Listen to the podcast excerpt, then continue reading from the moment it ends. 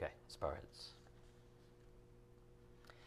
Dear Heavenly Father, we thank you so much for all your grace and mercy and patience with us every single day. And most of all, we thank you for saving us by grace through faith in your precious Son. Words can't express this, but we ask that you help us dwell on this every day of our lives. Help us to appreciate what you've done to the highest degree we can in this body and in this life. And help us take one day at a time, Father, so we can bring you glory in that way, always praising you and being grateful. Father, we ask that you bless this message, have your Holy Spirit guide us and teach us. And it's in Christ's precious name we pray by the power of your Spirit. Amen. Why are the apostles so encouraging? By grace they were prepared, part 62. So on Sunday, the Spirit started with the importance of Pastor's recent blog and understanding the lies about man being good on his own. And you know, this really is one of the most subtle and, and uh, devious of lies that is perpetuated throughout the human race, throughout the world, and throughout religions. So Satan's done a great job at planting this seed that has grown a lot of weeds, you know, in our good plants, so to speak. So we talked about on Sunday this deception that is resident in the heart of man, uh, even in believers, that man can somehow satisfy or please God on his own. And again, this is a very subtle thing. I hope, I hope none of you are saying, I never do that, or I would never do that. Because this is a very subtle thing that um, I'll find myself doing sometimes, but I don't realize I'm actually doing it or thinking that way until somehow something brings it to my awareness. So, you know, again, that's why we be on guard for our hearts and always examine ourselves because these things creep in, these lies, these religious themes creep in to try to take away our peace and to uh, prevent us from get, giving God all the credit and all the glory. So the fact that man is somehow good on his own, or that, that man's goodness can outweigh the bad, these are all um, deceptions that sound really good to the flesh. But this is not how God sees things. Again, that's why we're here tonight. That's why hopefully you hear every time this class, because we're trying to learn how God sees things and it's usually the opposite of the way we see things. If we're honest and if we dive into the Word in, in, in honesty and, and sincerity, it's not how God sees things. Isn't that what really matters, how our God and Creator sees things? Of course it is. It doesn't even matter if we disagree or we don't understand something. In the end, what matters is what the Lord says is true.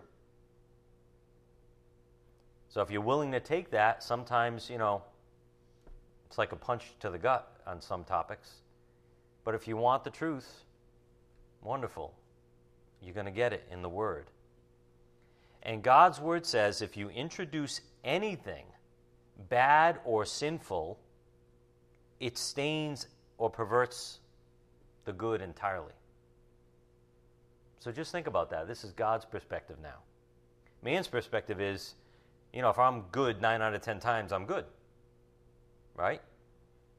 I mean, even as believers, that's what our flesh, that's how we kind of live and act and, you know, wrongly, but we sometimes do that. God's word says if you introduce anything bad or sinful into something divinely good, it's perverted. It's gone. It's no longer good. True goodness means 100% good and 100% pure. In God's eyes, something is no longer good once it has been unpurified. You remember the analogy sometimes that comes up where if you have a, a, a gallon of pure spring water, let's say, as pure as we can get it, let's just say it's 100% pure water, okay? And you put one little droplet of a poison in there or of anything, vinegar, whatever. It's no longer 100% pure. And then that's, that's how God looks at goodness. Goodness means it's totally, purely good. So, how can man fit in that category, even the best of us? Think of Adam in the garden. One sin made him stained and impure in the sight of God. One sin that some people think eh, wasn't even that bad.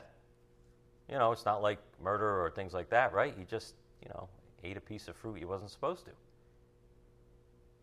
Impure. No longer good. Had to be kicked out of the garden for it to have a future salvation plan. So, this is why Holy Scripture tells us if we've broken one part of the law, we've broken the whole thing. I mean, for any man to uh, hear that and to still think he's good, he's really living in arrogant deception, right? Uh, turn in your Bibles to James 2:10. James 2:10. Again, Holy Scripture tells us if we've broken one part of the law, we've broken the whole thing. And if we've broken the whole thing, how can, you say, how can anyone say they're good? We don't like that perspective, though. We like the 9 out of 10 perspective. But that's God's perspective. James 2:10 For whoever keeps the whole law and yet stumbles in one point he has become guilty of all. I said this to a lady once, I was trying to witness to. She got all up in arms and emotional. She's like, That's not fair. how can that be? That's not fair. I'm a good person. Oh my God. So, how do you, you know, you, you plant seeds and sometimes you got to walk away or you, you just pray for them. But it was like a violent reaction. But this is what God says. Do you want God's perspective and truth on the matter, or, or do you want to live, you know, live in a lie, live in what makes you comfortable? And it's not true. Again, look at verse 10. For whoever keeps the whole law and yet stumbles in one point, he has become guilty of all. Our opinion doesn't matter. That's what God says. So now, how, how's your goodness doing? How are you going to keep up or, you know, fix the scales? So that's how we have to start thinking about man and why no man is good on his own. And this is why the only way man could be saved is if a perfect Savior paid his debt. A truly good person to take the place of the non good. All of us. So here are a couple excerpts from the blog on Saturday on the board again. The title was Oh, Deep Down, They Are a Good Person. Really? The world and its father, the devil, who is the father of lies, John 8 44, wants mankind to believe himself inherently good. So there's like the root uh, that Satan tries to plant, the seed that he tries to plant. Believe himself inherently good, only plagued by the external pressures of disease able to deliver himself by himself and for himself. You know, I can figure this out, I can get out of this, I can fix myself kind of attitude. If man believes this, he no longer has a need for the Savior. What a tragedy. And it goes on to say how convenient it is to Satan's ploy to simply lie about man's inherent condition how accommodating this lie is to the human flesh, the very entity that despises the Spirit of Christ. Your flesh wants to say, I don't need Christ. I'm good enough on my own.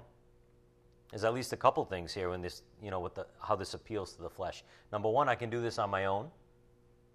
Number two, I don't have to submit to anybody. I don't have to answer to anybody if I can do this on my own. The flesh loves this accommodating lie so that we can get out of truth, get out of the accountability to truth, even. So be on guard for your hearts. Even believers are tainted by this lie, whether because of the world's brainwashing or because of the remnants of past religion. If we're honest, we've all given people in our lives a pass at times with the excuse that they're usually a good person. And it's just like a false statement to fall into that trap. If they're an unbeliever, they remain trapped in sin and are simply not good in God's eyes. And that's what matters God's perspective. They are not good in God's eyes. Someone might be trying to be good, but they're failing whether they know it or not. They're failing because they're always falling short of the glory of God. We all ultimately fail at that task. So, why is that? What's the problem? There's a root problem, and that is the fact that we're all born with a sinful flesh. We're born with a sinful flesh. This is part of the gospel that people need to see their hopelessness if they're going to accept Christ or, or humbly realize they even need a Savior. We're born with a sinful flesh. And how can a bad tree produce good fruit? That's what we have. We're born with a bad tree. We're born with a sick tree. I mean, picture it. If the roots of a tree are diseased and rotten, if you could look under the ground or you know you dig up a tree and you check it out, right? And you can see you, can, you just know it's bad, it's rotten. Do you expect to get any good fruit out of that? Right? Right, DJ? Of course not. But see, we don't see the roots, right? The roots are underground. Like we hi- try to hide our flesh, deny our flesh. But it's rotten. So there's the root of the problem. On the board, Paul said in Romans 7:18, for I know that nothing good dwells in me, that is in my flesh. For the willing is present in me, but the doing of the good is not. Notice the willing of the pre- the willing is present in me. I want to do good. Your neighbor will say, "I want to do the right thing," but I keep, you know, screwing up. So the, it's fine if the willing is present in you. If you can't do it, you can't do it, and you're behind the eight ball the doing of the good is not there. And again, it has to be perfect good. Uh, when I came across this verse uh, going over Sunday's lesson, um, I thought of what Jesus said to the rich young ruler. Uh, go to Mark 10 18. Mark 10 18. So again, Paul said in Romans 7 18, I know that nothing good dwells in me. There's a perspective.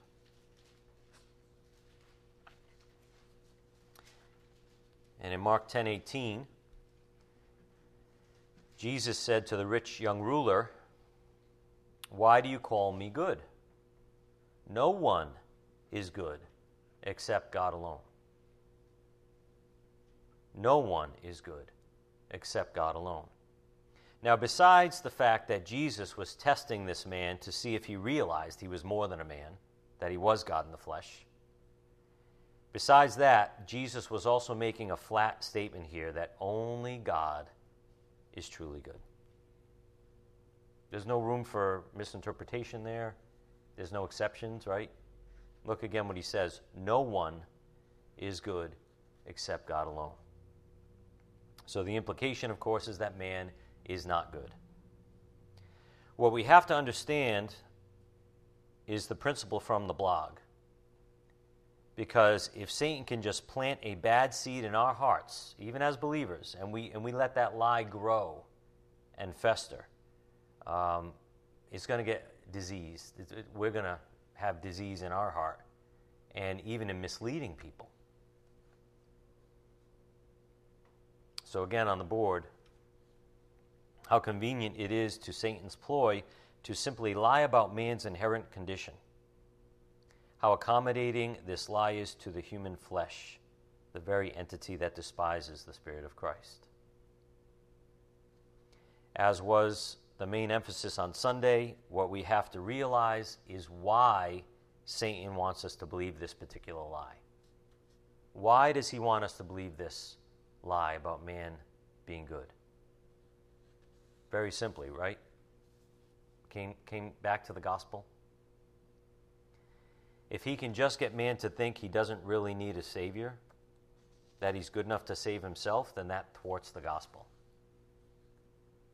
You know, it's like putting the brakes on on a train. Why do we even need the gospel? And that might even slow our desire down to spread it, as though some people don't really need it. I, I know I've done this when I think in the past to certain people in my life that, oh, they're probably a believer, you know, they're a good person, kind of stuff. I'm hoping they're believers. So my urgency waned with them, you know, my urgency to make sure they understood their sinfulness and that they needed a Savior and all that, kind of just, you know, for whatever stupid reason. It was probably a lie I was buying. So on the board, this lie, good on our own, this came out on Sunday too. Like everything we encounter in this world, this is about the gospel. Satan attacks the gospel from a million different angles. He's like, how can I discredit it? How can I make people forget about it? How can I make people think they don't need it? Uh, whatever different angle he wants to come at it from, he'll do it. And he knows our weaknesses too, don't forget. So he might use a different angle with you than with me just to get us to discredit the gospel and not give it the power that it, that it truly holds. As Pastor mentioned on Sunday, Satan could care less if we go to college or not, or have a good job, or, or how many kids we have, and all that kind of stuff. Unless those details take you away from the gospel being alive in your life, then Satan and the kingdom of darkness, you know, that's not their main objective to ruin your little life on earth. Their main objective is the gospel. He has a pure hatred for the gospel. I mean, think about Satan, right? Lucifer, son of the morning, the highest, most beautiful, perfect angel in wisdom and beauty, fallen. And now he sees God giving us, scrubs, salvation by grace through faith. He hates the gospel. So anything he can do to, to, to, again, thwart it and deceive us, even us as believers, in our giving of the gospel, Oh. Don't underestimate, you know, his hatred for that. And why do you think the Spirit led us into the reloading of the gospel the last couple years? Such a powerful way that He opened our eyes. Uh, why do you think the emphasis has been on the Great Commission as our ultimate mission in this life? Satan wants to stain and twist and distract from the great need of the gospel. That's the simple, pure gospel. Just twist it, just make it dirty, just make it, you know, unacceptable to people, even to believers. And he'll try to do that in a variety of subtle ways. So that was the warning from the latest blog. So, regarding true motivation, love of the gospel of Jesus Christ. That's true motivation. What's the best motivation in the Bible? I mean, there aren't many the bests, but love is the great motivation. Love of the gospel of Jesus Christ. Salvation is everything. What good is any conversation if we're talking to a dead person? A sobering thought. That's why when the Lord came, he started his public ministry saying, Repent and believe the good news in Mark 1:15. The first part of his public ministry, repent and believe the good news. A spiritually dead person who doesn't have Christ to represent him before God is going to be separated from God for all eternity. Unless somebody repents and turns to Christ, he remains not good by God's standards. He can only become good by being related to Christ by grace through faith. And that's the truth that Satan is trying to suppress however he can. So we must not give his lies one little bit of credit. The eternal life of other people is at stake. You know, again, it's our job to be on the front lines. It's our job to learn the Word of God and to bring it out to the lost and dying world and to be honest with people. Why do you think the apostles got beat up? Why do you think the prophets got beat up? They were honest with the truth. They didn't, you know, sidestep it. They didn't try to soften it. They were honest in love. But no one wants to hear the truth, and that's why they got attacked. Well, we're blessed to be in this country, but our job is to get out there and to give people the honest truth, to give people the fullness of the gospel, even if it hurts them. Because some people are going to thank you, if not in this life, in eternity. So, of course, Jesus knew the problem statement. He knew the dire need of man to be saved from himself, from his own misconception about his goodness, and from sin. He knew. He knew what was in man. Part of that was thinking that they're good enough. Go to John 8 23.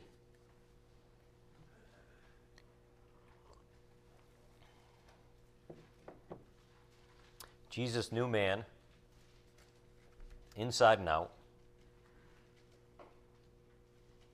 And he knew the dire need of man. He, he wasn't um, softening that truth.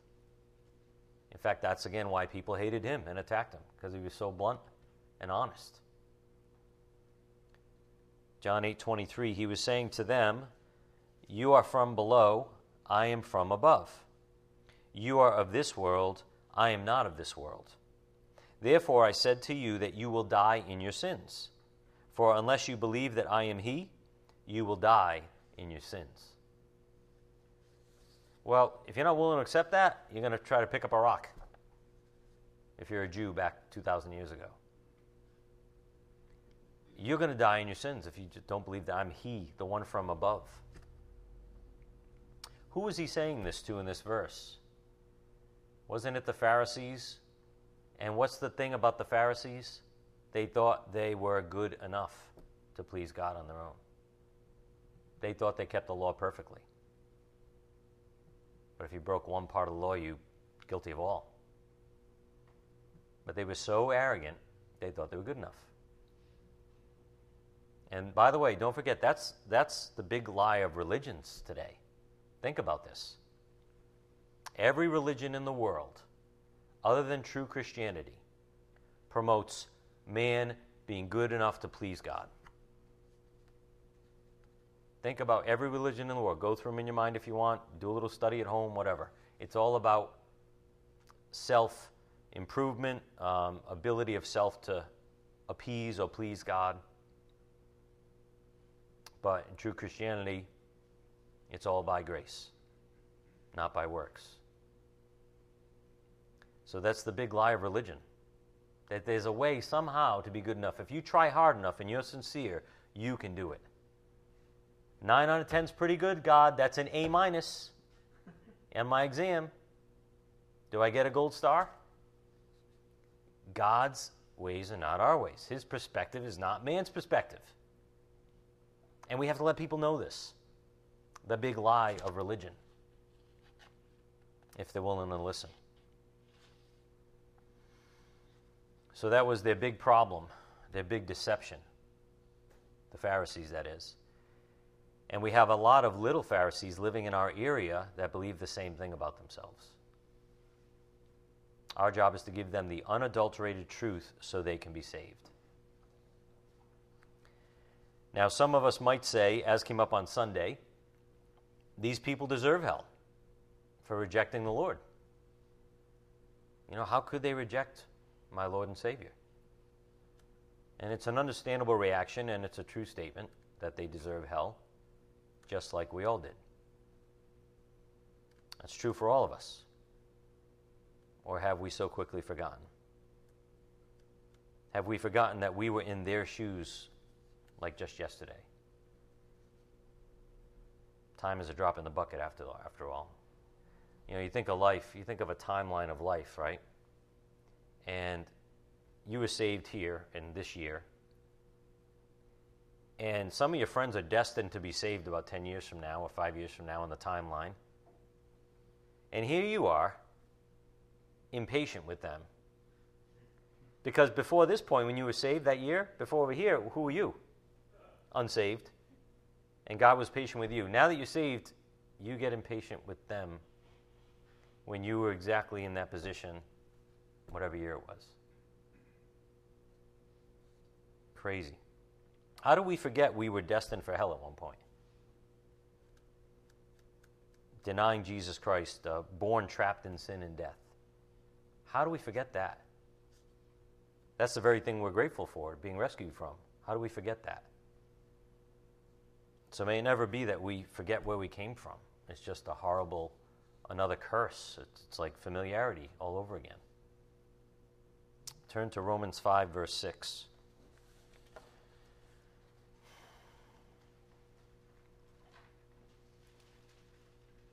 May we never forget where we came from.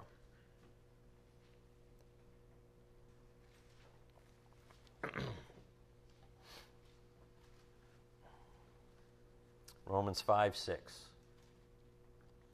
For while we were still helpless, at the right time Christ died for the ungodly. Notice, while we were still helpless, at the right time Christ died for the ungodly. For one will hardly die for a righteous man, though perhaps for the good man someone would dare even to die. But God demonstrates his own love toward us in that while we were yet sinners, Christ died for us. He didn't wait for us to believe first before he died for us. While we were yet sinners, Christ died for us. Much more then, having now been justified by his blood, we shall be saved from the wrath of God through him. For if while we were enemies, we were reconciled to God through the death of his Son, much more, having been reconciled, we shall be saved by his life. And thank God, God loved us while we were his enemies. Do you love others while they're your enemies or his enemies? God loved us while we were his enemies. So we must do the same. It came up recently in our Wednesday night Bible studies that the people we often encounter and deal with are unbelievers and therefore enemies of the cross. True statement. We might not dealing with them, we might not like dealing with them, or loving them as a brother or even as a fellow countryman, as Paul often did. But yet, weren't every one of us enemies of the cross at one point? Like just yesterday. And didn't the Lord love us and reconcile us to himself while we were enemies? We just read that. So we can have the same compassion on others the Lord had on us, especially because we were once in their shoes, destined for spiritual death for all eternity. So, on the board regarding enemies of the cross, may we never forget where we came from. In fact, may we use that very thing to motivate us to love our enemies. You wanted someone to love you. Looking back on it, when you were an unbeliever, you're thankful someone loved you enough to give you the gospel. You're thankful the Lord was patient with you instead of just taking you out. May we never forget where we came from, and in fact, may we use that very thing to motivate us to love our enemies. Go to Luke 6 27. Luke 6 27. We can be pretty short sighted at times.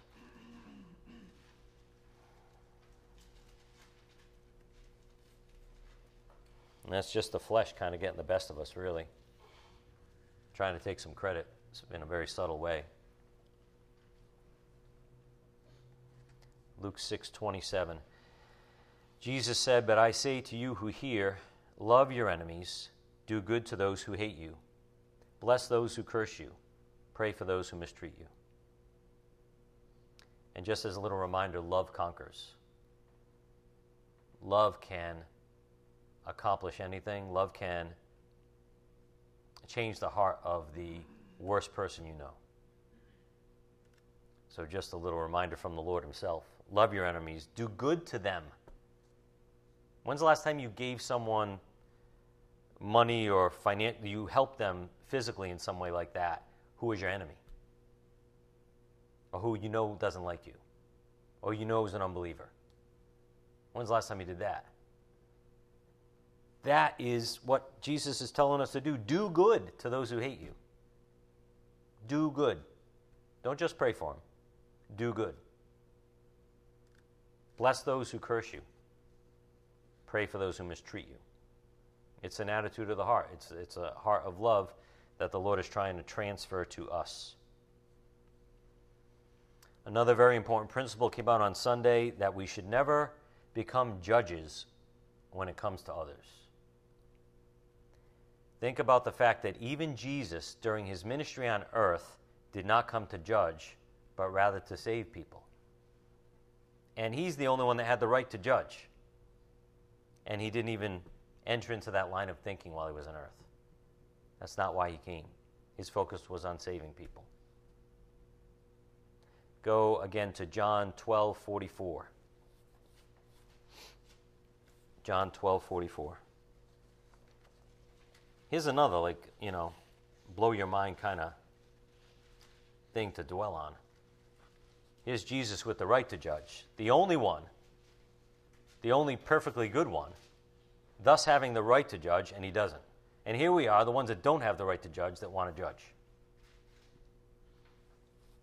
John 12, 44. And Jesus cried out and said, He who believes in me does not believe in him, uh, believe in me, but in him who sent me. He who sees me sees the one who sent me. There's just a little reminder of the perfect oneness and unity of God. Remember, Jesus said to Philip, When you've seen me, you've seen the Father. What don't you get here? That's, that's my own words. But what don't you, that's what he said to Philip. He's like, Why don't you, why don't you get this? I forget what he said. He said something like that, though. No, really. He's like, Why don't you get this? Don't you know by now, Philip? So don't forget this, the, this perfect oneness of God. They're, they're the same person. But anyway, um, in verse 46, I have come as light into the world so that everyone who believes in me will not remain in darkness. If anyone hears my sayings and does not keep them, I do not judge him. For I did not come to judge the world, but to save the world. When you think about it, it's pretty crazy how patient the Lord is. If anyone hears my sayings and does not keep them, I don't judge him. I'm here to save. What do you do when you meet someone that doesn't keep the Lord's sayings? Here's a better question. What do you think when you meet someone that doesn't keep the Lord's sayings? I know what I sometimes do and think, and it includes judging, at least in my heart. And it's horrible. So may this motivate us that even the Lord did not judge, even though he had the right to. And then he caps it off in verse 48 He who rejects me and does not receive my sayings has one who judges him. The word that I spoke is what will judge him at the last day. There's the power of the word, by the way, which we'll get to again at the end. The word that I spoke is what will judge him at the last day. So, our prototype, the only perfect one, said he didn't come to judge but to save. How much more should that be our attitude as former enemies of the cross ourselves, redeemed from sin now? One day in the future, of course, on the day of the Lord, the Lord will judge in the end, but that's something reserved for him alone at the proper time. It's not an option for us it's silly to even be considered an option for us, being where we come from. So it's also not part of our mission and not part of the Great Commission. Turn to Matthew 28 18.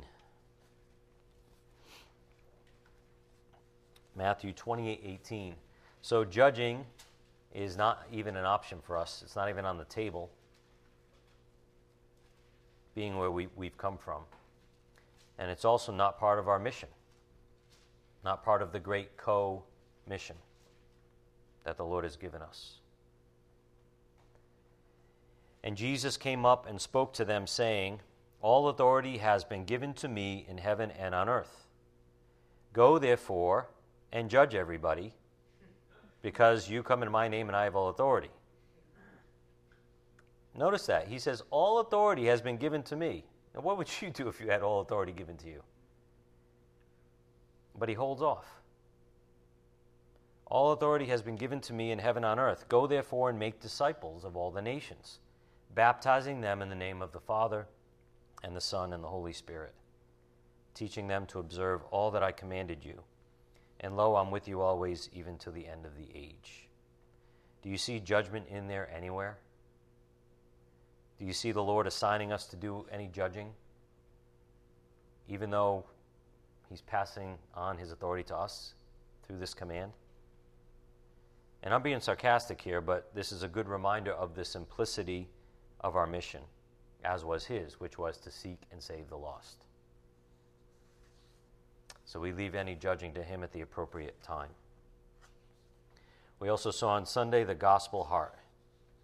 Christ's heart was on the gospel during his ministry, even though he had the authority to judge. Truly amazing when you consider his perfection. Christ's heart was on the gospel during his ministry, even though he had the authority to judge. So we should imitate him and do the same. And not only towards those we love, but also towards our enemies as well. I also really like the quotes that uh, Pastor brought out from Spurgeon, so I want to go through these again and uh, see what you can take for your own soul and your own mission as part of the Great Commission here. Uh, Spurgeon said, This simple gospel has nothing to do with those who will not confess themselves to be sinners. If you must be canonized, if you claim a saintly perfection of your own, the good news has nothing to do with you. I love that. The first time I read it, I was like, wait a minute, that's not right. But anyway, had to read it a couple times to see what he was getting at. The good news has nothing to do with the person that won't even admit they're a sinner and they don't need the good news. Paul's message is a message for sinners and sinners alone. The whole of this salvation, so broad, so brilliant, so unspeakably precious, and so everlastingly secure, is addressed this day to the outcast, to the offscouring. It is not your house that is in danger. It is not your body alone. It is your soul that's at stake. What will it profit a man if he gains the whole world and loses his own soul? Mark 8:36. Are you wise? This is more worthy than your wisdom. Are you rich? This is worthier than all your wealth. Are you famous? This is worthier than all your honor. Are you princely? This is worthier than your ancestry or your goodly heritage. The gospel is the worthiest thing under heaven because it will last when all other things fade away. You can picture like the rich man on his deathbed. The gospel will last when all other things fade away.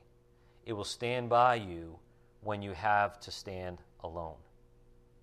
In the hour of death, it will plead for you when you have to answer the summons of justice at God's bar. And it shall be your eternal consolation through never ending ages. It is worthy of all acceptance. The Lord bless you for Jesus' sake. Amen. Do you hear the gratitude in Spurgeon's sentiments? You hear his heart? And this was the same in Paul's letters, if you think about how Paul writes and converses. There was a great realization of the magnitude of the gospel and its dramatic import for the desperate needs of man. Again, there was a great realization in these men found in the Word of God through the apostles, for example, of the magnitude of the gospel and its dramatic import for the desperate needs of man. Desperate, backs against the wall situation. And that's what religious people need to understand. And the outpouring of gratitude simply goes back to the gospel. Always. As it should be for all of us. It's so simple. It's so simple. When we take our eyes off the gospel, we complicate everything. The whole Scripture, the whole of Scripture is about the gospel in some way, shape, or form. It tells the story of the gospel. And we just do it to ourselves when we take our eyes off the gospel. Just be grateful for that. On the board, this has come up before gratitude for the gospel. Every day we wake up should include an awe and wonder for the fact that God has saved us by grace through faith. How can we get used to that? Well, it's the flesh creeping in. But every day we wake up, it's simple. It should ha- include an awe and a wonder the fact that God even thought about us, forget saved us by grace through faith. That is the first and foremost thing to be grateful for every day. And that attitude is what leads to our sanctification and growth each day. Think about that. We love to make it complicated or try to earn our way in some way. Try to be part of our own sanctification, even. No, it's by faith, by grace through faith. And that includes gratitude. On the board, learn to live a life of gratitude. As this goes, so goes your sanctification. If you live this way, you will grow. You can't not. That's how God does it. God does it with things that you can't take credit for. You can't take credit for being grateful. It's ridiculous. Learn to live a life of gratitude. If we do that, so goes our sanctification. He grows us. All through his power and to his glory. Turn again to 1 Thessalonians 5:16. 1 Thessalonians 5:16. Again, learn to live a life of gratitude. Learn. It means it's not automatic. It means you have to ponder it, think about it, apply it. You have to make the decision each day to wake up and thank God for salvation. And to step back for a minute to where you came from as an enemy of the cross. And that He plucked you out of the fire. Learn to live a life of gratitude. As this goes, so goes your sanctification. 1 Thessalonians 5:16. Rejoice always, pray without ceasing. In everything give thanks, for this is God's will for you in Christ Jesus. In other words, this is how to be spiritual. Isn't that simple? Stop trying to, you know, say all the right words and, you know, be smart and you know what I mean. That's the spiritual life right there. Rejoice always, pray without ceasing, and in everything give thanks. For this is God's will for you in Christ Jesus. Do not quench the spirit. Do not despise prophetic utterances, but examine everything carefully. Hold fast to that which is good. Abstain from every form of evil. Now may the God of peace himself sanctify you entirely, and may your spirit and soul and body be preserved complete without blame at the coming of our Lord Jesus Christ, who sanctifies you entirely. Faithful is he who calls you, and he will also bring it to pass. Thank God. Thank God it's that simple. Thank God that he calls us to do what is written in verses 16 through 18 just out of free will, really. Right? There's no credit you can take for being thankful or rejoicing, and yet he uses that very thing to sanctify us. And he'll bring it to pass. So, gradually getting back to our series on the apostles, we saw that, you know, power is another thing that the apostles lacked. And where do we get God's power? Arguably, it starts with gratitude for the gospel because that is an expression of faith itself, isn't it? If you decide in your heart to be grateful to God, is that not an expression of faith? So, right there, we're accessing God's power. That's why He sanctifies us when we're grateful and thankful. Because by faith, we're entering into His realm, the sphere of love. And He says, okay, now I can speed this up. Now I can churn in you, churn in your soul. I'm going to work this thing out in you that you can't do. Just stay grateful. Where do we get God's power? We've been learning it's through faith. Faith is power. And again, you might ask yourself, well, how do I know for sure that I have faith in the Word? Right? I've asked myself, especially through this reloading of the gospel, right? Examine yourself, make sure you're in the faith and all this. But how do you know that you do have faith in the Word? You follow it, you obey it. Not perfectly. What's your pattern? What's your lifestyle? That's how you know if you have faith in the Word or not. Obedience. And obedience is one of the major evidences or proofs of faith. So rest on that if you're being obedient. As we continue to read our Bibles in context, we see that if you really believe something, you follow it or obey it. That is throughout the whole Bible, Old and New, every author. If you really believe something, you actually follow it and obey it. Just like the Bible says, if you really repent, you actually do something. You actually go forward in your life to fix what you, you know, whatever. I don't mean works, you know what I mean. Hmm. If you repent, there's a result in your life. It's throughout the whole, whole of Scripture. If you believe, you follow. So that's a wonderful evidence that we can rest in. That, you know what, I, I did trust in Christ. I did make him my, you know, Lord and Savior. I did submit or surrender. Because this thing is happening in my life. This obedience.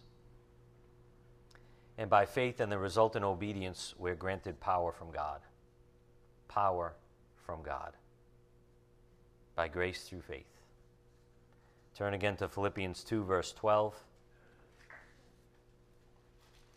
Philippians 2, verse 12. As we begin to close.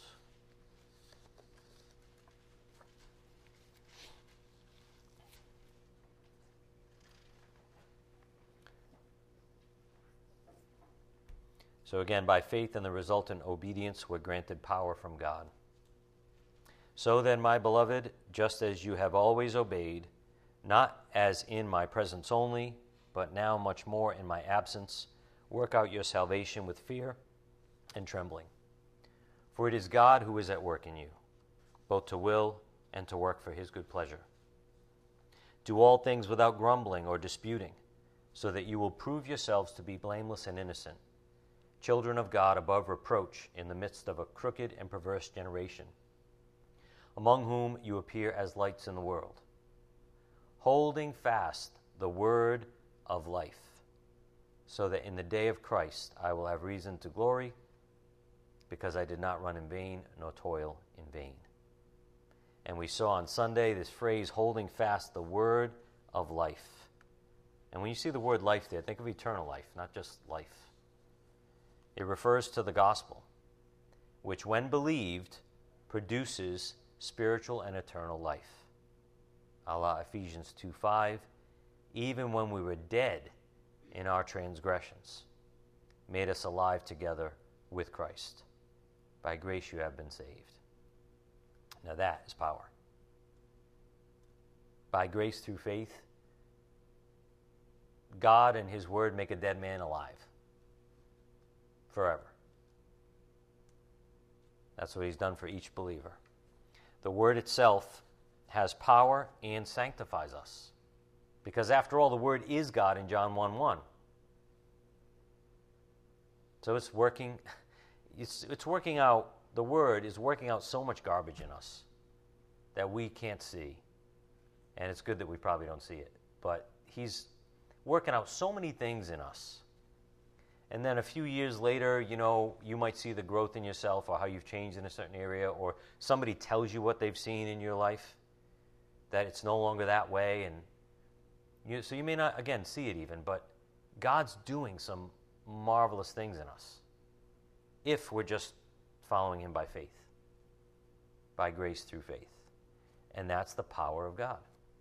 That's the power that we receive by faith.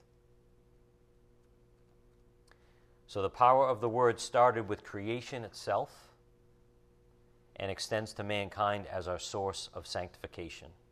Again, look at Philippians 2:13 if you're still there. For it is God who is at work in you. It is God who is at work in you. Faith allows us to receive his power to sanctify us. And in the end, the word will have its way with his believers. Thank God. Turn in your Bibles to 1 John 2, verse 14.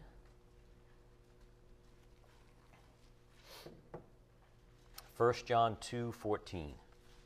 So, just a little bit more about the power of the Word in our lives.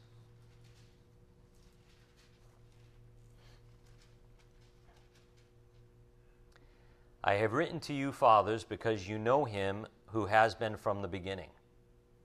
I have written to you, young men, because you are strong, and the word of God abides in you, and you have overcome the evil one.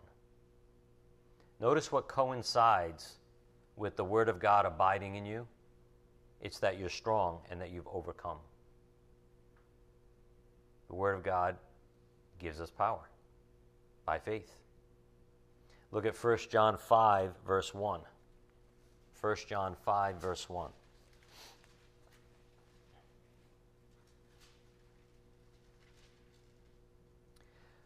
Whoever believes that Jesus is the Christ is born of God. And whoever loves the Father loves the child born of him. By this we know that we love the children of God, when we love God and observe his commandments. For this is the love of God, that we keep his commandments, and his commandments are not burdensome. For whatever is born of God overcomes the world. And this is the victory that has overcome the world. What is it? Our faith. Faith is power faith overcomes. And in verse 5, who is the one who overcomes the world? But he who believes that Jesus is the Son of God. So again, faith is power, and power resides in the Word itself. We ended on Thursday uh, with the concept of movement and sanctification on the board. Anytime there's godly movement in our lives, under the power of the Word and the Spirit, we may rightly say that it is a part of our sanctification.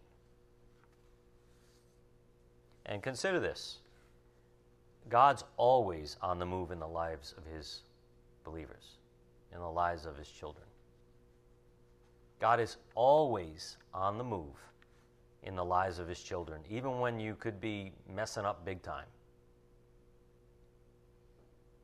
And if you feel it or not is not the issue. Uh, if you're going through pain or struggles right now, that doesn't mean God isn't on the move in your life. In fact, it's the opposite. Scripture tells us He's on the move even more in your life. What is the refiner's fire all about? The fire hurts, but it's burning off impurities and making you more like Christ and stronger when you come out of the fire. God's always on the move in our lives, especially when things don't look good. But that takes faith, doesn't it? And if you have that faith, if you decide to trust Him, you're going to be given power. And you're going to get through things you never thought you could get through. So, again, on the board, anytime there's godly movement in our lives under the power of the Word and the Spirit, we may rightly say that it's a part of our sanctification. All right, I'm going to skip a couple passages here because I want to close with one last passage. Turn in your Bibles to Philippians 4, verse 11. Philippians 4, 11.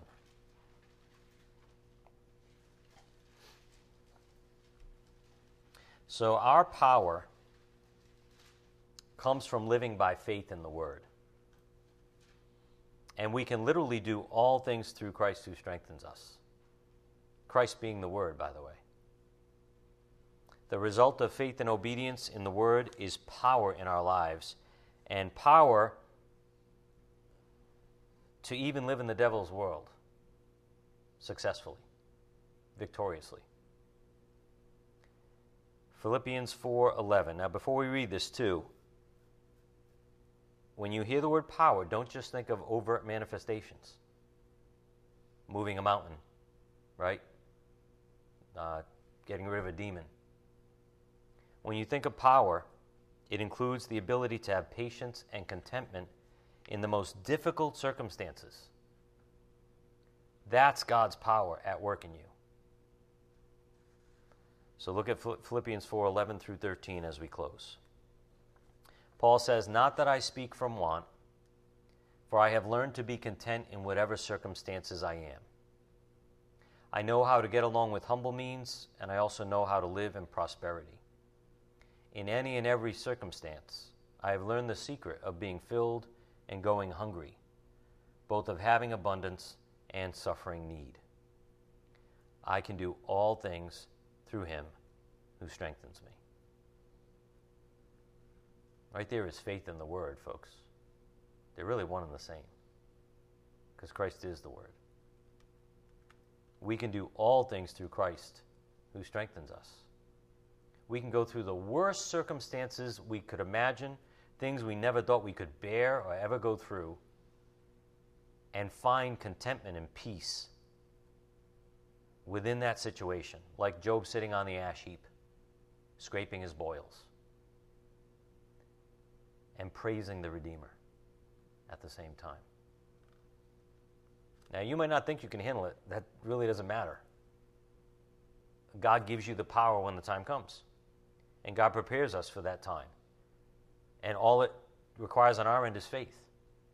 Faith is power. If you decide to trust God in humility, in whatever situation you're in, you'll find yourself victorious on the other end. Because God's the one working these things out in you, not you. So it's a supernatural spiritual walk, thank God, that He does all this stuff in us. And some of the greatest parts or, or representations and evidence of His power is contentment in all circumstances. Again, this is like God's perspective, right? Not man's perspective and the angels are, are, are gawking in, in awe, that you can have some peace in the most unfair situation, and other people are always observing you, and you get to say, This is God's power working in me. I know it ain't me. Because if God doesn't bring us to our knees like that, we're going to take some credit, aren't we? But praise God, it's all about Him, and He's, he's at work all the time in us. And our only role is faith. So let's bow our heads and we'll continue on Thursday. Dear Heavenly Father, we thank you so much that your plan is by grace through faith. It's not by works or human effort or human goodness. And thank you so much that we don't have to rely on those things. Help us to drop any semblance of relying on ourselves. Help us to rely on you wholly, Father, by faith in your word. Father, we ask that you help us bring these truths and the true gospel out to a lost and dying world that needs it so desperately. We ask these things in Christ's precious name, and it's by the power of your Holy Spirit we pray. Amen.